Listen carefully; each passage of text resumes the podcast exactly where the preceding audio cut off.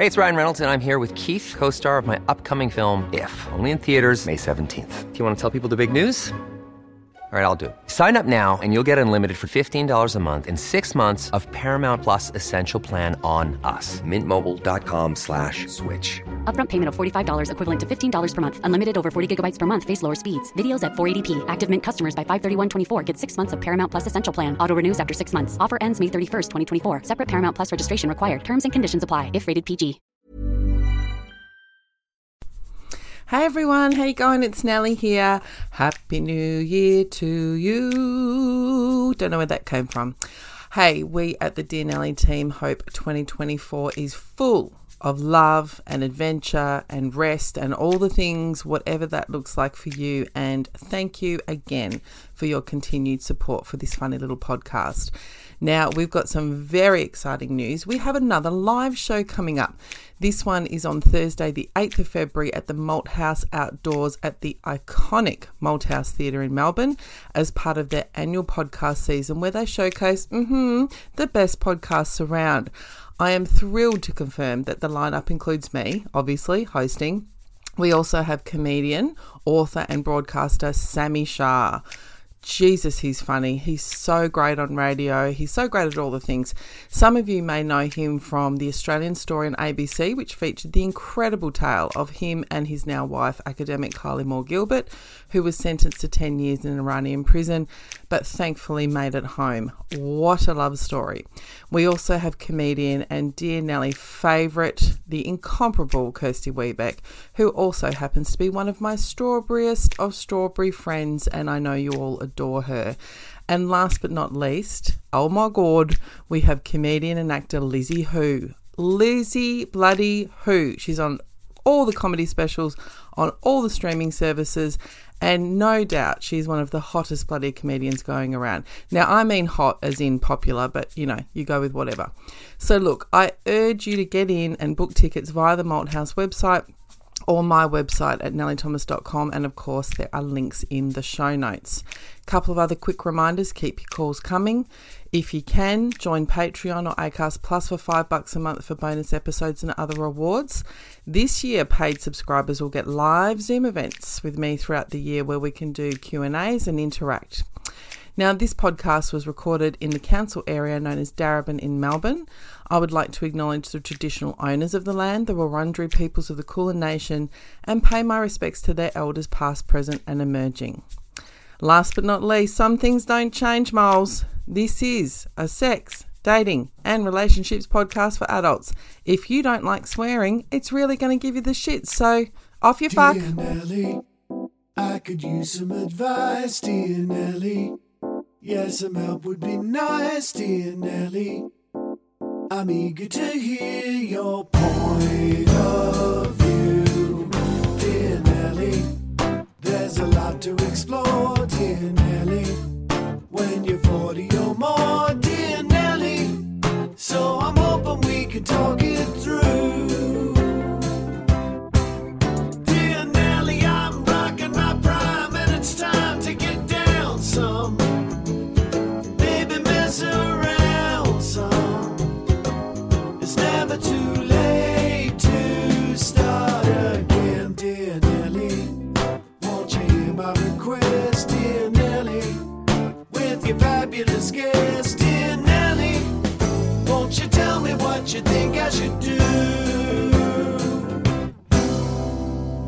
All right, welcome to Dear Nelly, Sex, Dating, Relationships from the Other Side of 40. And we are joined by a, an unusual guest for me and a very special guest by the name of Nato Green.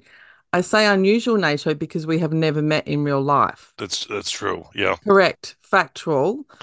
Yeah. I come to ask you to be on this podcast, which I never normally do this, but I come to it. I come to you as a fan.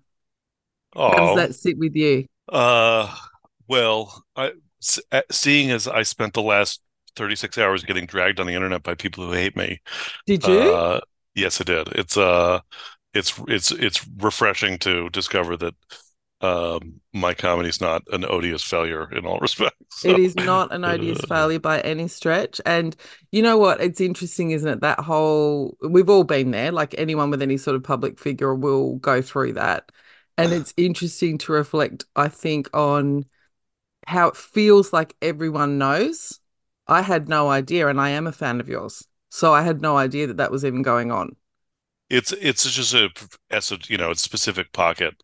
Uh, I mean, and I was thinking about it because it's like there's I'm seeing people debate the new Chappelle special. Yeah, and and th- there's it's it's it's a hard line to walk with comedy. Yeah, I mean, is. probably any any art, but but particularly you know with comedy that has a has a point of view. Mm. It's like like a lot of times people will the the audience will say they won't if they disagree with the point of view mm. they won't say that's not for me they'll say this is bad yes or i'm uh, offended i'm offended yeah and yeah. you know clearly there is good and bad comedy and there's mm. better and worse executions of it mm. but uh it's not a and it's not a defense of anyone's comedy to be like no. well he, he has fans Mm. so it must be good. Uh but anyway like how do you how do you navigate that of like some of it is good and some of it is bad and some of it is just not for you? Turns out it's like life hey? Yeah right. I mean it's isn't that that's like the world yeah. You know and I, I have this conversation whenever i'm mentoring new comics and i'm sure you do as well where you kind of there's nobody who's universally liked in even a friendship circle let alone in a professional setting. So Right. let go of that shit. Like i think cop it on the chin if if it's sitting wrong like the times that i've been called out i know if they've got a point if it's sitting wrong with me. You know if i kind of can't let it go after a while and i think maybe i actually have made an error there. But there's other Right. times where i just go no you just don't like me. That's okay. In terms of introducing you do you is your primary professional identity comedian or do you prefer something else? Uh i identify as the country's only semi-functional hybrid of stand-up comedian and union organizer Indeed. I was so happy. I'm so happy you said that. One of the reasons I'm a fan of yours is because I'm an old, like, working class girl with a union background. And I think that's one of the reasons I have adored your work. I'm so glad you brought that into it. So you do have a hybrid professional existence, right? You do stand up, but you're an organizer.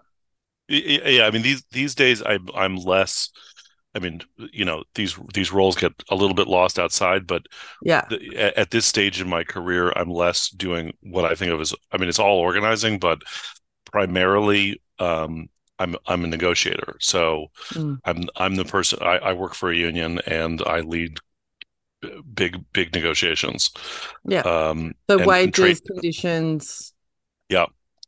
uh you know i don't I, the way that the way that in the i don't know i actually i have no idea about how this works in australia but Mm. in the us um unions are it, like you negotiate a contract with the employer Mm. and the contract expires every two to five years and then you go back to the, and Mm. negotiate Wow. That sounds really easy and relaxing. Correct me if I'm wrong, but you are married. yeah, yeah How long I've you been, been married? we've, I've been married 20 years i, mar- I married 20 my years. uh i mean so i'm uh, but on on the other side of 40 i'm uh fast approaching the other side of 50 Yeah. Uh, the uh I, yeah my we've been together 25 years married for 20 Yeah. um uh we got together in college Wow. And you've Very got fa- very- two two kids? Yeah. Uh yeah i'm just it's just it's you know it's a tale as old as time Nelly. you've seen it so many times the the you know left wing jewish combination union organizer comedian married to the uh uh combination nurse practitioner you know uh uh addiction medicine clinician slash medical anthropologist with 15 year old queer twins living or alive in San Francisco. Um, how many times have you heard that? I mean. I'm pretty sure I just watched that rom-com for Christmas. You know what I mean? Like, that's what I thought you were going to say. It's a shame we've got nowhere to go with that. Yeah. So- So let me ask you, and this is a very pointed question, and as with all of my questions, you can decline to answer it. But I find it really fascinating with someone who's been, you've been together 25 years. Yeah. That's a long relationship. Does being in a relationship suit you? you know, I don't um I don't know that being in a I, I I- like I don't know the general question. I know the specific question. Mm, Like, you know, in like this rec- relationship. I've I can't I can't I can't recommend marriage. I can recommend marrying my wife. Mm. Um Oh, if you- NATO, that's if you beautiful. should if you should have the opportunity to marry my wife, I encourage you to do it. I'm working on it, buddy. I'm working on it. Because we've been we've been together so long. I mean, certainly there's loads of challenges and it's Mm. you know, it's both of us came from you know, families where our parents were divorced and so it wasn't a foregone conclusion that it was going to work for us. Mm. Um, but I mean, I feel like in the culture, there's and with young people, there's so much emphasis on stuff like chemistry and Yeah. the like they the the, the appeal of the thunder and lightning of romance, Yes. and it's like, um, we just like each other. You know, we still crack each other up and enjoy talking to each other, and Mm, like if if we can, you know, when we can get on on holiday together and mm. have unstructured time for a week, like we just Mm. enjoy kick, kicking around together. So So you like want that. to, you know, I think it's it, we overcomplicate this stuff, right? If you are with someone, regardless of whether it's been, you know, two years or 22 years, if you look forward to spending time with them, this is a really good sign. If you are dreading spending time with them, we need to go back to the table and ask what's happening and whether it's repairable. it's it's it, there are plenty of challenges, but I also think like it gives me pleasure just to watch my wife in the world being a person, you know, like Oh, so That's so sweet. So take me back to little NATO. Are we, let's say we're Uh, 14, 15, 16. Is he dating? not not not good. It's not good. Uh, Okay, so you had to wait a while before. You know what? I mean, I hate doing generalizations, but I'm going to do it for the sake of brevity. I think a lot of guys don't really come into them their own until they're well into their 20s or 30s. what is San Francisco famous for? Mm-hmm. Gays. Yeah. Yeah. So like I grew up in San Francisco. So like Yeah. I mean I've sort of I've joked in my act that like I didn't see a fully clothed adult until I was nine. Um my Isn't that interesting? Hang on, NATO. Isn't that interesting? I'm sure I know you're having this happen and it's happening here to a lesser degree, but still a frightening degree. All the fucking bullshit about drag story time. So you grew up in this environment and indeed, and please correct me if I'm wrong, you turned out to at least be straight-ish. So Yeah, the that's right. idea that you would be exposed to, you know, queer culture and that that will make you anything is absurd. Well, I mean, uh, I, I you know, it it's I mean, I grew up as a straight kid with like a fairly deep level of comfort and love for queer culture. Like Great. some of the most amazing people that I knew, you Yeah. know, um, and people who looked out for me were older queers. Great. Um, so I like I was I did not I was not dating. I was not at all sexually active until college. I wanted to be. I felt like shit about it. I was Mm. like, uh, um, I you know carried it like I was so convinced that I was you know unlovable and unwantable and Hmm. um, you know, had like a lot of, you know, social anxiety and sense of shame and uh and also like responsibility. Like I couldn't, it felt like I could see how many dudes around me were hor- like horrendously objectifying women and like couldn't imagine Doing a that. way to, Mm. oh, I couldn't, uh, like I couldn't imagine how to do it a different way. Yeah. Yeah. Um, That makes So- sense to me if you're if you're a sensitive sort of clued in young man. I mean that would that's I think that's something we don't talk about enough is that then how do you express um desire? How do you express interest without it, you know, in Australian terms, I don't know if you, you use this terminology in America, but without it being like sleazy, you know, or gross, or I mean, objectifying's the obvious thing. But if you're thoughtful, and I actually see that with some of my kids' friends who are similarly sensitive and and gorgeous boys, and you can see them really wrestling with that of like, well, how can I say she's hot without it being gross? You know, and you these are learning things, right? and like there's so much for younger people uh there's so little in the way of like expectation around direct communication Mm, like w- if you're a teenager and you're dating there's no like no there's no model of like i'm attracted to you and i would like to Mm. kiss you and how do you feel about that mm, so you're supposed to like put your arm around someone or you know go in for the kiss or whatever mm, and like hope it works out yes. and it's that was just terrifying to me So it's supposed to be some like divine intuition. Yeah. And we both know that that is, you know, completely an anathema to most teenagers, particularly if I may say to teenage boys. Like reading the room is not their strong suit, right? no, yeah, So, so I'm interested, and this is a common refrain. I don't know if it's generational or if it's just the honesty that comes out in these conversations. So many people, when I take them back to their teen years, have felt shame. It sounds to me like you're saying shame because you weren't dating, as Yeah. opposed to shame around, well, I had sex and I'm going to go to hell. Uh, right, exactly. No, I was like masturbating furiously. Uh, right, great. Highly recommend. uh, you know, wanted to be, could not figure it out. And I mean, Mm. you know, it's like like my generation was um, you know, we were raised by second wave feminists. Mm. Well, you Uh, were. You I were. was Yes. because of where I was. Yeah. Uh, you know, so like enough to have the vocabulary around sexism and misogyny Mm. and but not and but not not, not enough therapy yet. You know what I mean? Yeah. Yeah. Yeah. It's uh, like I mean I it's it's like I almost think about you know on uh, I mean maybe this is overly optimistic on my part but I feel like we can sort of we have language now to talk about patriarchy misogyny and Mm. gender roles in a way that past generations didn't and it's positive and healthy but Mm. we're still raised inside of them it's like Yeah. we can see the promised land but we can't enter it yet Oh my uh, God. Th- This is, I mean, from a from another point of view, but the same thing. This is why I ra why I rail against things like um, self-care for new mothers, for example, because you're like, okay, yeah, you're absolutely right. You know, that new mum should put herself first, and it doesn't matter if the dishes are done. And yeah, okay, don't, you know, you don't have to do everyone's birthday presents. Guess what? She was raised in the culture that told her if she doesn't do those things, she's a failure. So we're kind of putting the responsibility of that indoctrination back onto her and going, just get over it, babe. Just get Right. over it.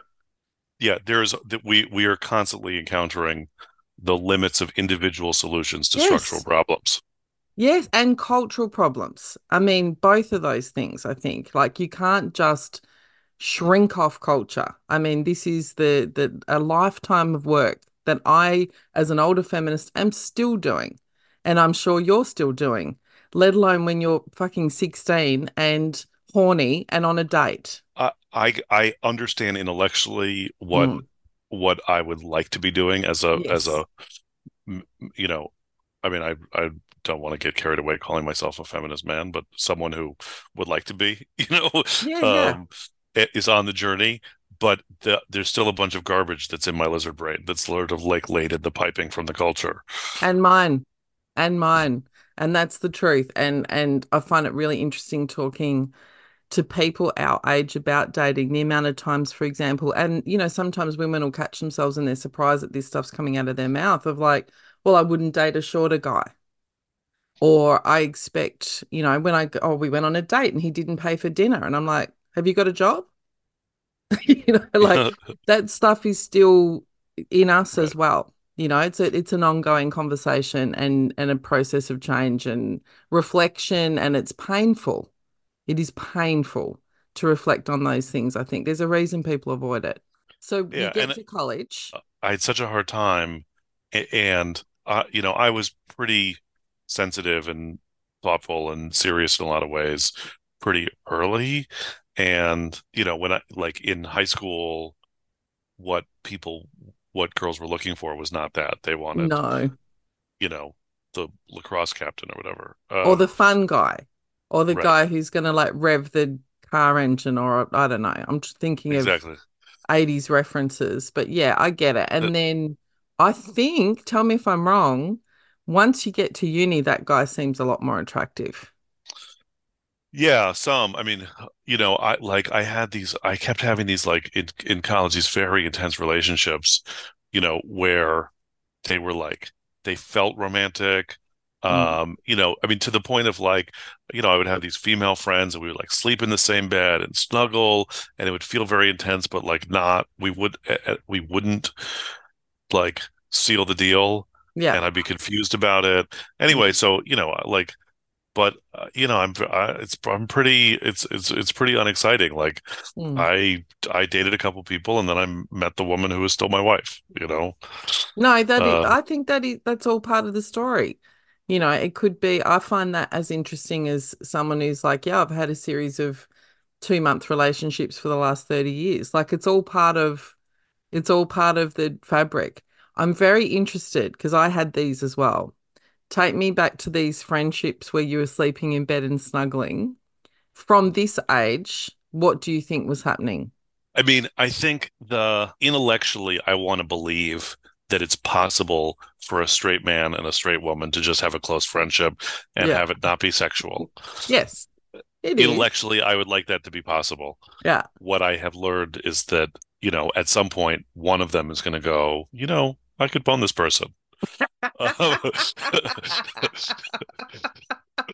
yeah, but you one- can also get over that, right? You Right, might go one- through one- that. yeah, one or the other of us will be like, you know, I might like to smash. um, I wonder what they look like naked. I Um, wonder what would happen if you took your pants off. I'm just wondering out loud. I'm just, I'm just, I'm just, I'm just brainstorming here.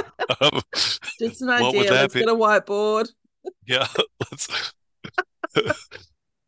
So, So, were these straight women, or because my head Yeah. immediately went to, did they end up being um, queer ladies? no, these. I mean, it was it, like, I mean, to, I think that there was some level of sexual tension, and if, like, if I were a di a different dude, like, I would have started kissing them, and Okay. then other things would have ensued. This was But my other, this was my option B, is that I think in that situation, and again, even post feminist, whatever the fuck that means, there's still so much um, tension around who makes the first move. So if you're laying in bed, you're 20 years old or whatever, and you're laying in bed with a girl, there would be plenty of young women who'd be like, it's on him, you know, so if he hasn't, he mustn't want to. And you're there going, I'm being respectful. We're friends. And Right. I'm not going to do that. Yeah, I don't want, I, you know, I don't want to ruin the friendship, Yeah. but I would, I would really like to kiss this person, Yeah. and so then you just hit this impasse. Yeah. Um, Hot tip. I just go, do you want to make out? Yeah, does that work for you? It 100% works for me because either way, you know, Right, then you're Right? not wondering. you're not wondering, especially in a you were- friendship. You weren't doing that in your twenties. Um, I was a little bit like it sort of depends how much bravado I had.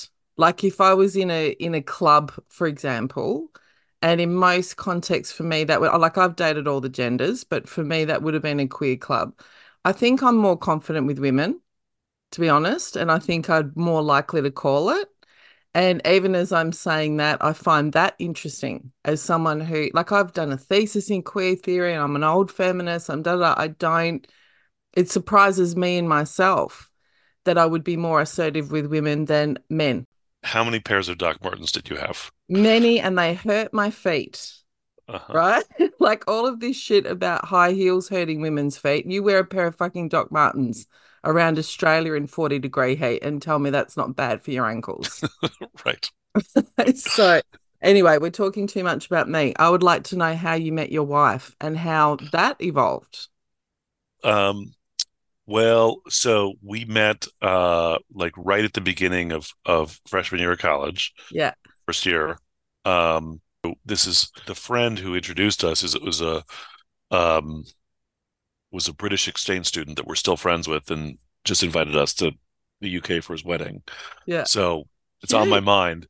But I met I uh he was in her dorm and uh, I met him because we both attended what was called a men's issues discussion group, just to locate you in time in the 90s.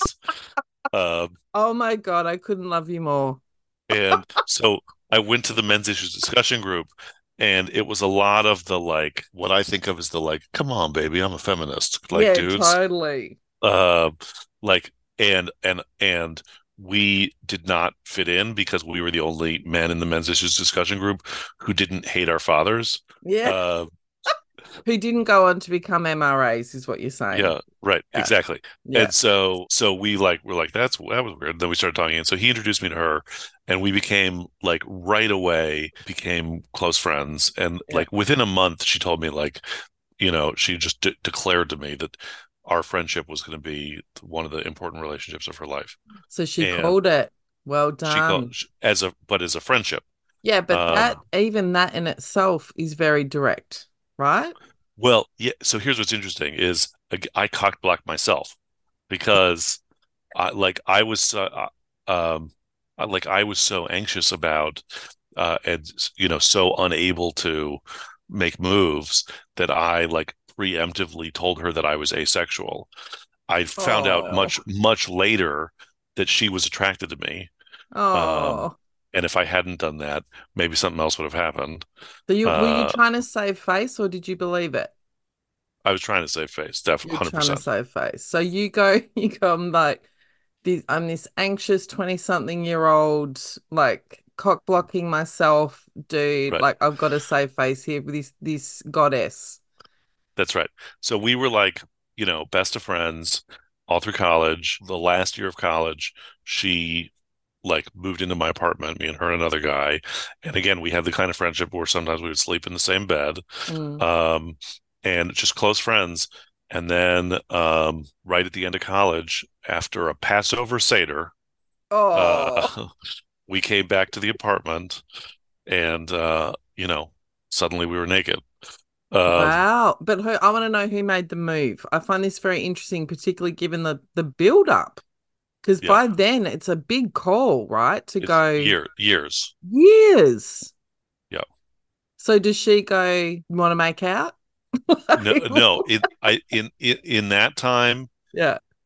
it, it was me. Like we were, we we went to bed as we had done many times, and we were lying together, and we were snuggling, and suddenly it felt different. Uh, can I kiss you? Did you? Is that what you said? No. I love that. See, then you know, right? Then you know. I mean, I'm not for a minute dismissing the the balls that that takes. I mean that in a genderless sense. hmm It takes a lot of courage to do that, but at least then you know. Right. Well done. Yeah. And she obviously did a version of fuck yeah. Yeah, yeah, she did, and uh, and so, and be- but because we were close friends, I was very quickly. I was like, okay, well, this is it. This is the rest of my life. Right. Um, as in we're gonna get married or as in we're gonna be a couple. we're gonna be a couple. How lovely. Well, congratulations. Like we talk on this podcast about ripping up the script, and the reason is because all those scripts are usually shit.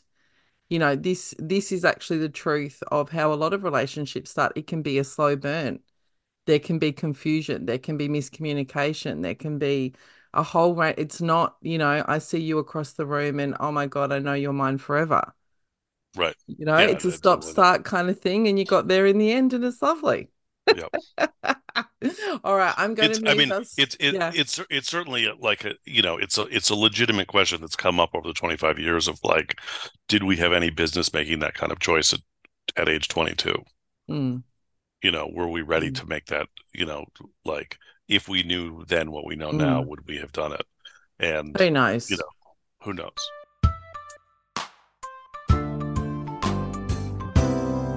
Armchair expert, which is possibly the most middle class and middle aged thing that you'll ever do on a podcast.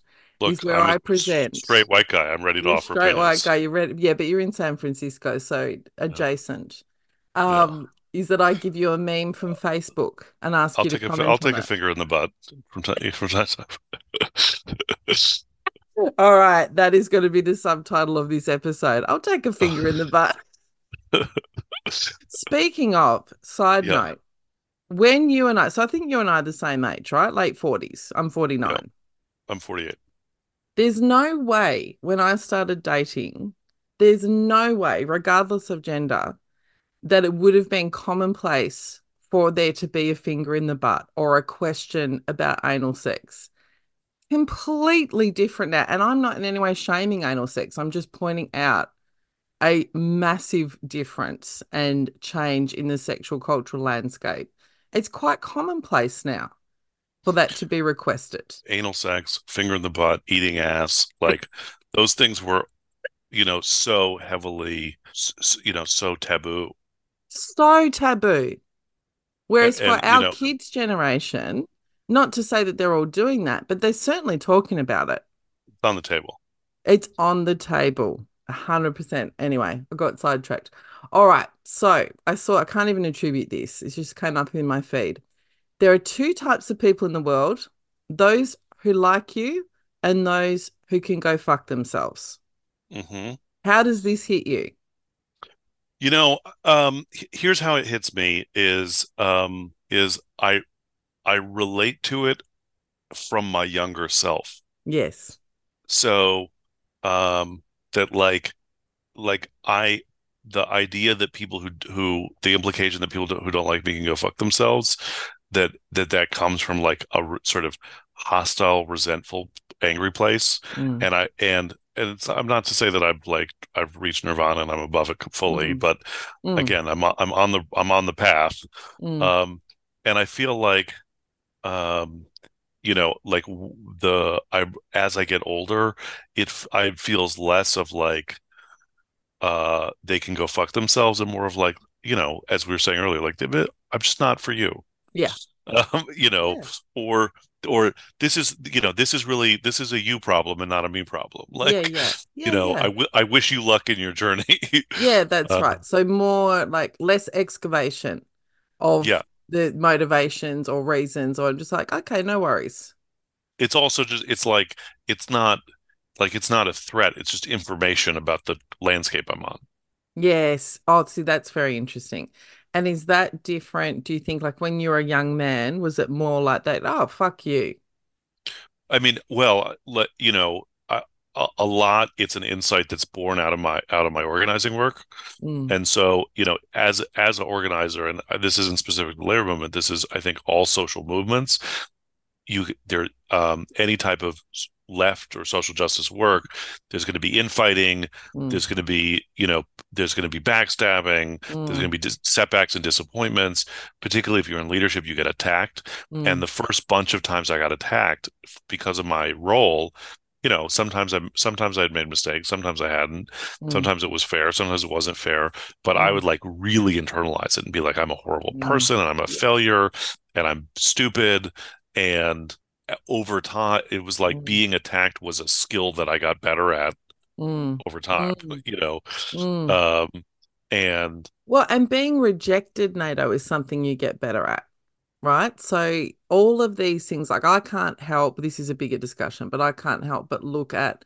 say, your MRAs, for example, and think, oh, some of you need a cuddle. Now, I'm not offering that cuddle, but there's an emotional, um, there's something emotional going on that they're not accessing or they're not able to interpret or investigate.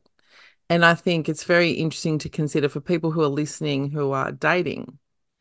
If you are rejected, i.e., someone doesn't like you, you've got a couple of options. One is to spiral into anger and Right. to, you know, fuck you and who do you think you are and you couldn't get me anyway. And, you know, or the other ones to kind of go, well, it's either I'm not the right person at the right time or there's something going on for you, or maybe I don't even need to think about it. No is a complete sentence. yeah i there's a th- I, something that i've been thinking about a lot in the last year um is like a lot of the problems that come up in our relationships my just to speak for myself Mm, and that something will happen that is not what we would want and we interpret it and then we react to our interpretation more than to the thing itself yes. so you know Yes. it's like you, you know i didn't get you rejected me or i didn't get this the thing that i wanted because Yeah. you don't care about me or you don't appreciate me or you don't whatever blah Yes. blah blah blah and then you get angry about that interpretation but you don't know like it could be it could be that they're not able to show up or that they have something else going on in their lives that has nothing to do with you like there could And be in maybe for you and them, even if just stick with you, maybe they are touching an old wound of yours that they don't even know exists. Hey, it's Ryan Reynolds, and I'm here with Keith, co star of my upcoming film, If, only in theaters, May 17th. Do you want to tell people the big news? All right, I'll do. it. Sign up now and you'll get unlimited for $15 a month in six months of Paramount Plus Essential Plan on us. Mintmobile.com slash switch. Upfront payment of $45 equivalent to $15 per month. Unlimited over 40 gigabytes per month. Face lower speeds. Videos at 480p. Active Mint customers by 531.24 get six months of Paramount Plus Essential Plan. Auto renews after six months. Offer ends May 31st, 2024. Separate Paramount Plus registration required. Terms and conditions apply if rated PG. maybe you don't know exists, right? So right. if, for example, you go, well, they're rejecting me because, um, like if I go back to me in my twenties, they're rejecting me because they think I'm fat. I got no idea if that that's got anything to do with that. That is me projecting an old insecurity onto the situation and then pote- potentially harming myself and getting angry at them and reinforcing, you know, the wound That's right. rather than kind of going, mm, maybe I'm just not for them. Do I even need to go any further into this? Unless you're repeatedly on dates where people are kind of going, you're really putting me off, and maybe you need to ask why. But other Right. than that, I think just let it go, man. uh, you know, when I was when I was in my 20 when I was a young person in my in high school and college and in my 20s, I was so afraid of being rejected and unwanted yeah. and fe and and felt weird that I would act weird and then create the conditions of the thing that I was afraid of. yes. It was like, you know, yes. I I would wreck it for myself so that I wouldn't have to find out the hard way. And then it reinforces, I mean, even the story you've told us, you know, very generously about your wife of saying, well, actually, I'm asexual, like fucking it up before there's a chance for her to go, no, I'm not interested. Yeah.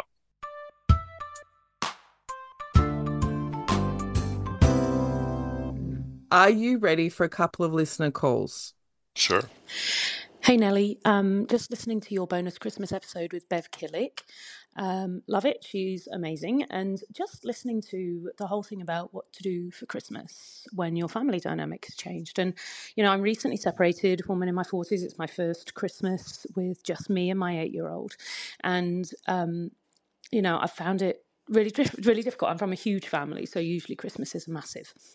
Anyway, and my family all live in the UK, so I'm kind of here alone. Um, anyway, I guess what I'm struggling with is that I always run the Orphans Christmas. I always do the thing where I invite everybody over to mine if I think they might be alone. Even putting it on social media, you know, don't be alone, come and be with me for Christmas. And this year, nobody did that for me. And um, yeah, I'm kind of hurt, I'm angry, I'm resentful, and I'm lonely. Anyway, wondering if you, sorry, have any advice? Thanks. Oh, sweet, sweet lady. So, I mean, obviously, the first thing to acknowledge is that I can hear, like, you can hear the emotion in her voice, right? Like, it's this stuff is really hard. Yeah, I mean, so much there's so much anguish in there about, you know, feeling feeling uh, like people weren't looking out for her. And it could be, I mean, I think obviously we've just been through Christmas and New Year, but it could be anything really. I notice, you know, there's so many narratives that we need to shift about broken families, for example, and you carry that stuff into big events where you kind of like, is it enough? Like I find myself as a single parent, like sometimes overcompensating and kind of trying to make up for um, the fact that, you know, the family doesn't look like it used to. And I think maybe coming into a big event, that might have been her first Christmas as a Mhm. single mum. It's very loaded. I mean, my first thought listening to it was like, you know, what a great person to be to be the person who organizes the Orphans Christmas. Yes. Like that um, you know, to be to accept and celebrate the Mm. Great qualities that you bring to it. yeah. Um, the, you know, the other thing is, I mean, similar to, do you feel like making out? It's like, um, you know, it's not, it sounds like she was hoping that people would spontaneously think of it. And if you have a, what is, in my experience, what is almost certainly going to be the case is that, is that like, it's not that those people were would have been opposed to helping to organize something, but that they're conditioned to a particular dynamic and set of expectations in that friendship and didn't re didn't make the connection themselves Mm. that her new conditions requ- like it have it this uh, one of my best friends from childhood Mm. al- almost ended our relationship because he was going through something and I didn't realize it. Mm. And uh you know, we got through it, but I was like, dude, you could have just said, Mm. "Hey, motherfucker, get over yourself. I need you now." Mm. You know what I mean? Like yeah. the like I just sometimes some you know and it and sometimes it because it's because people don't think about you and don't care, and Mm. sometimes because they don't realize what it that what it means to you and Mm. make the connections in that way. And it, and as soon as they have inf the information, they Mm. can run with it. So there's no shame in telling your friends, I "Hey, need this. Uh, this is what I need for Mm. Christmas because this is a hard year for me." Yeah, I think, look, I I actually I've been on both sides of that, right? So I've been on on the the same as you. I think one of the things I notice, it's funny actually, before you and I started recording, we were talking about like accepting who you are. Uh, one of the things that I've come to, and I'm nearly 50, is I used to really resent the fact that I am that organizer. And I don't mean the professional organizer, but I'm that one going, I'll come for Orphans Christmas, or I see that you your kids need a party and I'll put it on, or I'll text, I'll do the group chat so we all catch up for blah blah blah. Mhm. And you can get into a dynamic where you have trained your friends and family to expect that. And then when you're in need, they still expect it.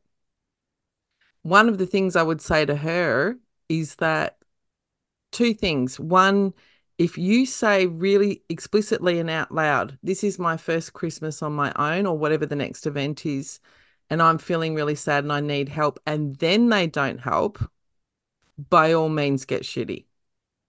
Mm-hmm. Because that happens too, right? Even when you do put your big girl pants on and you say, This is actually what I need, not everyone will show up for you. And then you need to work out whether or not you're prepared to maintain that relationship. Uh, you know, I have had, I mean, in the course of my life, like enough times where I've gotten my ass handed to me Mm, and my community rallied. mm, And and I've learned how much people appreciate being asked. yes. Like peop like people people most, you know, in our culture we're conditioned to stay at a distance yeah. and to respect people's boundaries and privacy and Mm, not to be nosy and not to be intrusive and mm, you know, not to sort of pry into their personal, you Mm. know, and o wait for them to open up the wounds of their, you know, the doors of their Mm. pain to us and whatever. mm, And, you know, and but so a lot of people, some people can't, but a lot of people are like waiting for the invitation to rise to the Mm. occasion to help, you know, get you through a tough, tough spot and appreciate I think asked. you're right. I think one thing I, I want to name though, and I reckon you can, you're one of the the uh, guests who can handle me naming this, is that this is also gendered, right? Because if you look at the exact same situation, I've seen so many um, divorce situations, for example, where quite literally people will rally around dad and go, I'm bringing over casseroles and I'm going to help you with the school drop off and the da da da. And there is consciously or unconsciously, uh, you know, it's the, that curse of the competent woman. Like if she's one of those women who gets shit done and is known for being really competent and organized, people are much less likely, even generous, loving people, less likely to think, oh, maybe she needs a hand. You know, maybe she's going to be sad at Christmas. And so there's for me, there's a bit of a tension between individually giving her advice while also acknowledging the context in which she Right. exists. That shit's real. Uh, I'm I'm certain it is, and and uh, I think if if she found out that uh, uh, that there's another there's a there's an ex in the picture who is a dude, and that Mm. the friends were rallying around that guy, then she should murder them all in their sleep. That is very, very reasonable advice. Look, I think because I hate in um, advice podcasts where they don't give you explicit advice, I what I would like to say to her is a combination of both of of, of our advice, which is the next event that's coming up, whether it's your birthday, whether it's Valentine's Day, I don't care what it ever it is, it's an event that is loaded for you. Very specifically tell people that you need something and what you need. If that doesn't work, by all means, rail against the lack of reciprocity in the friendship or the relationship, but you have to spell it out first. Because I think you're most likely right, Nato, that people just kind of went, oh, she seems to be fine. Or it hadn't Right. occurred to them, as opposed to a deliberate snub. That's right. Hi, Nelly. This is Kirsty. Um, I was referred to your podcast by um, uh, somebody on the apps, um, and I listen quite obsessively. I wanted to call, I might start with a story. Um, the other morning, I was sitting with my 11 year old daughter um, before school, and she got angry with me because I'd failed to do something um, in relation to school. Um, and um, and there's a lot of anger in and out um, uh, of our lives. She's she's an angry tween, um, and I just found myself saying, "You realize I'm not the only parent who failed to do the school-related thing, right?" And she said to me, "Yeah, but Dad can't because of his dream job." Okay, her dad uh, is a helicopter pilot uh, who spends most of his year either um, in the Kimberley or um, or in another state that is away from us, and uh, so he doesn't have the kids very often. Um, and uh, um, so um, you know, I I sat on this because I was thinking, don't say bad things about your dad. Um, but I was also thinking, what what is my daughter learning from this life that we both have and have created for her? Um, and if I don't intervene, what is what is she going to grow up with? And I know the story goes that uh, that kids will grow up and they'll realize um, what the situation was, but as a post-structuralist feminist, um, I know that so much of um, of what she's going to take out of um, the relationships that we all are creating um, is already woven into who she is. It's being woven right now. Um, and so on the way to school, I said to her, Look, I just wanted to talk to you about, you know, dad not being able to do things because he has a dream job. Um, and I wanted to tell you that I also have a dream job. I'm doing the job that I dreamt of doing. Um, and I'm not doing it quite as well as I had dreamt that I would. Um, and that's in part because I have two kids, and um, and that you know that's a compromise that I've made, and um, and it's a compromise that I'm glad that I made because I get so much from having you, and I love you so dearly, and and it's amazing. I would never regret um, that. Uh, so you can have a dream job and it's really important to know that women have dream jobs and that people can have dream jobs and they can compromise. So your dad has made a decision about the particularity of his dream job okay and that has implications for his ability to do things about school. Um, it also has implications for me because it makes the compromises i have to make a bit bigger than they would have been otherwise and it has implications for you as well because I know that sometimes it's hard for you because he's made this decision to pursue this particular dream job. Um, maybe that's the wrong thing for me to do, but I feel like uh, if I didn't step in, she would think that some people get to do dream jobs, and guess what? It's a man. But also, guess what? She she also learns that she is less important than her dad's dream job. And I think that's really shit. And I can't leave that alone. Um, so I don't know. Shout me down. Am I wrong? Um, thank you very much for listening. Oh, Nato, I'm going to say absolutely nothing. Go for it. oh, thanks. No, I'm gonna for have nothing. I'm gonna have plenty to say. For a start, neither of us are gonna shout you down. Like Yeah. I think both of us can recognize the the the t- the tension, the pain, the difficulty in that. The dad's a cunt, though, right?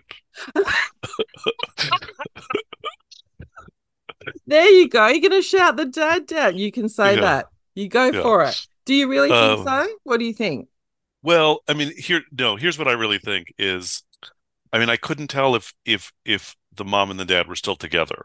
I think I'm going to guess because of the background of her listening to my previous podcast. I think they're separated. Okay. Um, you know, it because it sounds like, I mean, it very very much sounds like the, you know, it's to, it's not about dream job. Like Mm. it's the it's about that those choices weren't made together. Mm, You know, the way that she talked about it was like he decided to do this thing Mm. and I decided to support him to do that thing because I wanted him to do that and I'm at, at mm. peace with it. It was like he decided to do this thing and I'm left holding the bag. Correct. Um, I think it's really it's hard and um, you know, uh, in in in a family where one of the parents decides not to, sooner or later that kid is going to have to reckon with the fact that they had a father who decided that, that their child was not their top priority. So this is this is where I wanted to pick it up, and I find this interesting. I didn't know you came from, you know, that your parents were divorced. I was going to say came from a divorced family. I hate that language, but anyway. Um, what I hear, it, she said her kid was 11, right? Mhm. Or a tween. I would imagine, and I'm guessing, I think that that kid is trying to find a reason that is palatable emotionally as to why dad isn't doing his fair share, as to why dad isn't available, maybe for the emotional load, or can they do this school thing? And it's easier to say to yourself, dad has his dream job and he's up in a helicopter in the Kimberley, than I'm not as important to dad as his job or Right. His other kids or his new girlfriend or his Mazda. It doesn't matter. Insert whatever here Right. Or anything but me. or anything but me. Like you do not want, I mean, even at my age, you don't want to think that, but you certainly don't at 11 want to face that possibility or perhaps reality. So, what I normally say, I'm really, really big on um, you err always on the side of caution when discussing the other parent in separation. All right. No one wants to hear their parent shit canned. And when you diss the other parent, you are dissing at least the child's perception of themselves, at least half of themselves. Having said that, I really sympathize with what she's saying in the sense of she's in a real bind in terms of the need to challenge that narrative that, oh, well, dad's just doing his dream job. What are you teaching her as a young woman about her expectations for herself in the future? As as she was saying, it's like she has her dream job, but she's done it in a different way so that she can Yeah.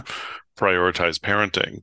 Yeah. And I don't want to shout her down, but it sounds like she has some pain mm. about the sacrifices that she's made.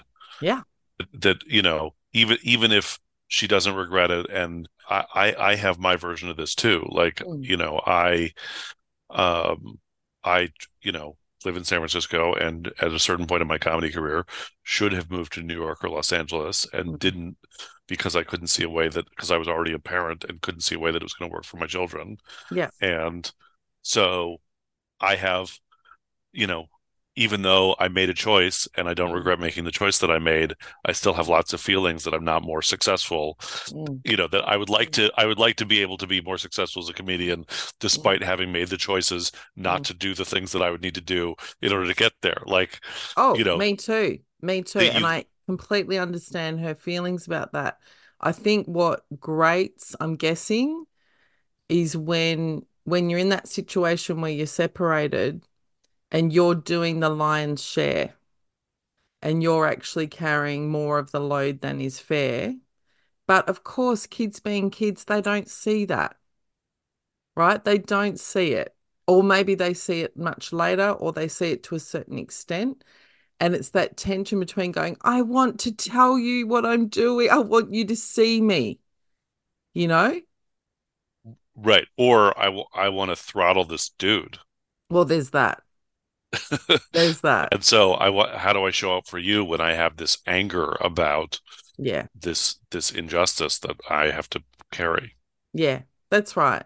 And I think, again, in terms of direct advice, I don't think you've done anything terrible. I think as long as you err on the side of giving um, him, when you're talking to your kid, the benefit of the doubt, but pointing out, as I think she seems to have done reasonably, that she also has a dream job.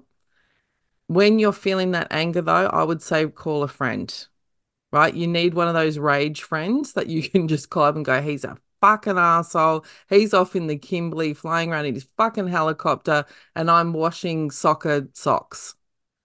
You know? Yeah, I also I, I also wonder if she's tried a finger in the butt. in her butt or in someone Uh? It's just somebody's butt. anyone's butt. Just a bit Yeah. of butt play. Just Just a, just a little butt play. Sh- shift your perspective. This is the one and only time I'll say this to you, Nato, but that is such a straight dude thing to say. Are you're feeling the the terrible effects of the inequity of the mental load. Have you tried a finger in the asshole? That really sort you out. But can I say, just to the seri- to the caller in all seriousness, like I don't know the answer, mate. Like I don't know the answer because this is a perennial question. How do you get how do you deal with, particularly in a parenting context, um, when you are doing, you know, an unfair share? And this is a common refrain from women still in 2023, even though we're not, you know, in the 1950s. How do you deal with your kids not saying that? I think one day they probably will.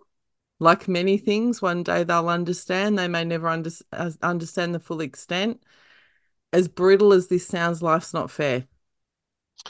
Yeah, uh, uh, uh, I mean, I, I if I can offer some direct advice, Please, um, other than finger in the butt. other than that, that's not a finger in the butt. Our children are like this incredibly precisely calibrated device that is like perfectly designed to remind us of what we hate most about ourselves Oh, and what we have what what we have avoided working on. Yeah, And so, yeah, you know, the to the extent that this that this dynamic with the child is challenging, like fundamentally the responsibility around around a child is just to be, you know, is like be loving and consistent and trust that it's going to work out over time. yeah, Uh, yeah. and but but you know, how do you t how do you, that when these things come up, like how do you take advantage of the opportunity to say what is what what is this upset telling me about myself? Yeah. Yeah, and I think sometimes it's worth in those situations, well, firstly, worth saying nothing until you calm. I mean, that's a obviously a no-brainer. But also, I think um, the way that I would approach that stuff is kind of go, what do you think about that? Or what do you mean? Right. So she goes, well, dad can't help with schoolwork because he's got his dream job. I'd be kind of going, what do you mean? And just see what she says. And if she Mhm. ends up kind of going, oh, well, you know, dad's very busy, so he hasn't got time for me. Well, what do you think about that? Rather than you telling her what you think about that, Right. she knows what she thinks about that on some level, or she will at some age. But it's rough. It's rough, mama. I get it. I think a lot of people listening will get it because you're constantly treading this line between being respectful of the other parent, but also wanting to be seen for the contribution you're making. I get it. All right, we're going to end on my two favorite segments. Do you even have an ex, Nato? Not really. Not really. Well, you might have to steal an anecdote from a friend because we usually end on no shade on my ex, where I absolutely encourage shade on your ex. We try Mhm. not to make it too serious, but it's something annoying that they did. No, well, right. No shade on someone else's ex. Seems much easier. you know when you see someone like blow up the whole relationship on the way out? Like that's the most common one where you kind of go, actually, I've been cheating on you for 15 years and I always thought you had bad breath. It's like, did you really need to do that on the way out? Like, Right. We were done at that point. we were done. So, yeah. That it, I mean is relevant to what we're talking about that, that I, I've seen a bunch is uh is situations where there's a couple and one of them is a creative person of some sort Mm. and the other person doesn't respect their art. You know, like Absolutely. like the if you know if if if if you're a musician and you're dating somebody and they just think your music is shit, yeah. uh, like it's it's the worst. Yeah. Or the the fact that they feel the need to say it. I will not place this in time for anonymity reasons, but I was with someone who came to one of my shows and who said to me after, um, she said, I said, Oh, what did you think? Which was my first mistake. You know, I shouldn't have done that. And she said, Oh, look, they're not really my sort of audience, but it was fine. I thought, like, why would you need to say that? Right. Like, just, Just kind of go, oh, everyone had a great time, or Yeah. what? It, like, do you do you need to shit on my audience or me? Right. What what is your type of audience and do I like those people? Yeah, it- like exactly. I like it. Kind of doesn't even make sense, but there's that undermining of of skill or shininess, or like it could be a non-creative profession as well. Keep that shit to yourself. Right. You know? All right. Now, can you imagine if you don't think this is disrespectful to your lovely wife, who's like the most hot and hot celebrity you can think of? Like if you if you had a whole pass on it, you can go on a date with anyone tomorrow, Nato. We're like Gillian Anderson, we're Sandra Bernhard, we're like where are we? Yeah, I would say t top top of the list would be uh Gillian Anderson or uh Janelle Monáe. I knew it. I knew it. Okay, excellent. Let's go with Gillian Anderson because then you and I can fight over that date. So Okay. you're and, on a and, date. and and and I'm I'll go Gillian Anderson in Sex Education or Gillian Anderson in The Crown. Either either way, Either, either. either, or the X Files. Let's go OG. Yeah. She's gorgeous. Anyway, you're on a date with Gillian Anderson. Everything's going amazing. She's a 10. She's a Mhm. 10, but she does something where you go, fuck, I'm out. What is it? Well, I mean, these days, uh uh Finger up the butt? be it, no, it would be it, would it would be if she said, I think Benjamin Netanyahu has some valid points. I I mean, this is the thing, isn't it? It's like I think Trump's just telling the truth. Yeah. I think Ben Shapiro is just saying what we all think. I think yes, totally. So it's it would be it's politics for you. Yeah, I mean there are some other things probably, but if if someone like held a view that I just found completely Abhorrent. like I don't need people to agree with me on everything, but if someone there are some things that I can agree to disagree about and some things Yeah. where I'm like, that's a wrap, everybody. That's we're done. Could you, and I'm not talking long term, I'm talking short term, would you date someone who is a Republican? No. No. All right. So I'm just trying to get your line. What about a centrist? Challenging. Your your the words literally could not come like your lips were forming the words. Right. The Yeah. sound would not come out. So that's a no. Yeah. Yeah, I mean uh, the you know, like I am to the left of Che Guevara. So yeah, yes. I always say to the left of Mao. So it's basically you and I can date, date Ani DiFranco and that's it. That's it. That's right. Yeah, we're gonna we're gonna date uh, you know, Ani DiFranco, uh we can date Pascal, Pedro Pascal, Pablo, what's his name? The I know the dreamy you guy. mean. Yeah, yeah, I know you mean. Um there's a and they'd be such relaxing relationships, Nato. That's the thing. They'd Yeah. be so divine. This is the dilemma, I reckon, for me, because I find people who are less politically engaged than me seem so much more relaxed. And I think. I need that in my life, you know, but then I find that really irritating. Right. Well, I mean, well, it's just like because to me it's like like I mean I imagine that I could fool around with someone who didn't understand my Yeah. politics, but I don't think I could have a real relationship. Like No, no, Uh, that's different. uh, yeah. you know, it's like if somebody says, "What are you thinking about?" It's like Yeah. Colonialism. Yeah. You know? exactly. I'm thinking about Foucault. Let's get into it. What do you want to like, this is the thing I reckon, you know, if you think of that context of, I don't know, um, who was it who said it? Maybe it was Dan Savage, one of the, you know, sex podcasters. Like, you go to a sex party, don't fucking ask anyone anything. Do not talk because half the room is then going to be off limits. You know, like you do not want to start talking about Benjamin Netanyahu. You'll be out of there in five minutes. Noted. Noted. Just Yeah. for future reference. Hey, thank you so much for coming on the podcast. I really appreciate you being so um, open and funny and finger in the butt is going to stay with me for a while. We'll always have It- that, Nato. It does that. Not in my experience, it doesn't. Um, where can we for our well, we've got some American listeners, but where can we find you? Where can we find your work? Uh, wherever. Um, I have two comedy albums out, the Nato Green Party and the Whiteness album, Yeah. which are available wherever comedy can be streamed or downloaded. Although the best way to support the artist, which is me directly, is to purchase the albums through the website Bandcamp. Yes. Um, uh, Mr. Nato Green on Instagram, Nato Green on tw Twitter, although I'm mostly off of Twitter these days because of Yeah. it becoming a cesspool, but Mr. Nato Green on Instagram and Threads, I suppose. Yeah. Um, and uh, if you are in the States, I have a couple of political stand-up shows coming up for SF Sketchfest in San Francisco at the end of January, and I will be hitting the road. And uh, I have a away date February 3rd in Portland, Oregon.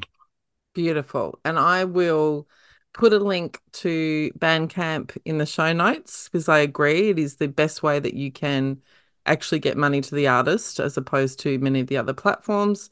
Um, and to anything unless else you want to go me. on unless you want to go on Spotify and listen to my album 1 million times or more. or more. And then you might get 10 bucks for your next birthday. That'd be so amazing. Wouldn't it be nice? You can go and It'd buy be nice. yourself half a coffee.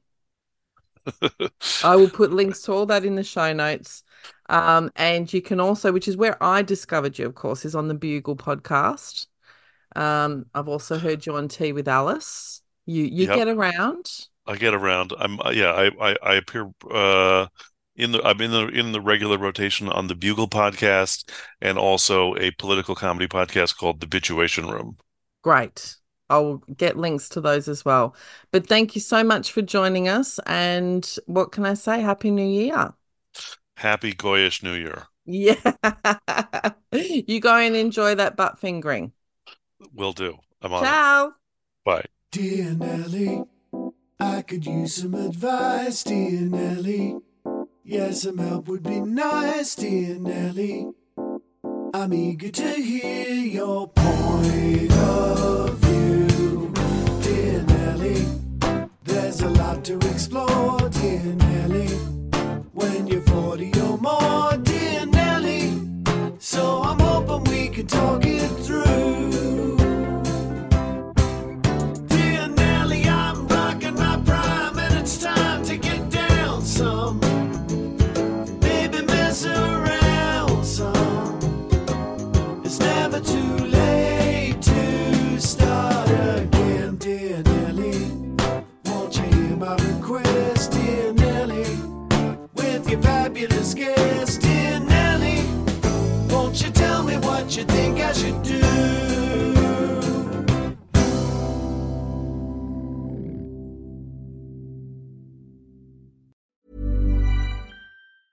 Planning for your next trip? Elevate your travel style with Quince. Quince has all the jet setting essentials you'll want for your next getaway, like European linen, premium luggage options, buttery soft Italian leather bags, and so much more. And it's all priced at 50 to 80% less than similar brands. Plus, Quince only works with factories that use safe and ethical manufacturing practices. Pack your bags with high-quality essentials you'll be wearing for vacations to come with Quince. Go to quince.com slash trip for free shipping and 365-day returns.